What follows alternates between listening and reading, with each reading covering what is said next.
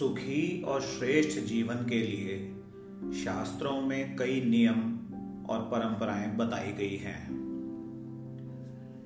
इन नियमों और परंपराओं का पालन करने पर अक्षय पुण्य के साथ ही धन संपत्ति की भी प्राप्ति होती है और भाग्य से संबंधित बाधाएँ दूर हो सकती हैं।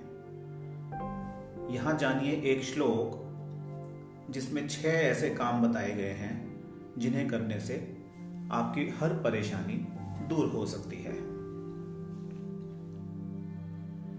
विष्णु विष्णुरेकादशी गीता तुलसी विप्रधेनव, असारे दुर्ग संसारे, षटपदी मुक्तिदायिनी।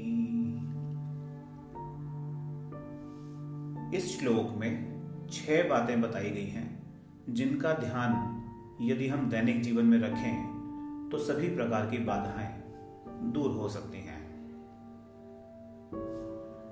पहली है, भगवान विष्णु का पूजन करना। भगवान विष्णु परमात्मा के तीन स्वरूपों में से एक जगत के पालक माने गए हैं। श्रीहरि, ऐश्वर्य, सुख समृद्धि और शांति के स्वामी भी हैं। विष्णु अवतारों की पूजा करने पर धर्म, अर्थ, काम, मोक्ष, सभी कुछ प्राप्त हो सकता है। दूसरा है, एकादशी का व्रत करना। ये व्रत भगवान विष्णु को ही समर्पित है। हिंदी पंचांग के अनुसार हर माह में दो एकादशी आती हैं। एक कृष्ण पक्ष में और एक शुक्ल पक्ष में। दोनों ही पक्षों की एकादशी पर व्रत रखने की परंपरा प्राचीन समय से चली आ रही है।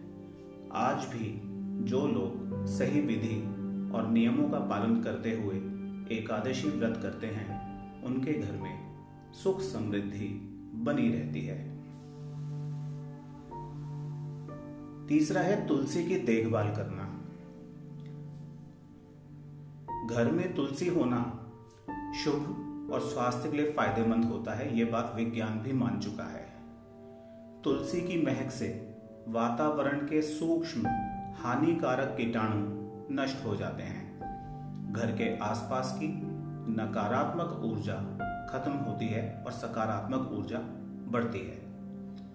साथ ही तुलसी की देखभाल करने और पूजन करने से देवी लक्ष्मी सहित सभी देवी देवताओं की कृपा प्राप्त होती है। चौथा है श्रीमद भागवत गीता का पाठ करना। ऐसी मान्यता है कि श्रीमद भागवत गीता भगवान श्री कृष्ण का ही साक्षात ज्ञान स्वरूप है, जो लोग नियमित रूप से गीता का या गीता के श्लोकों का पाठ करते हैं।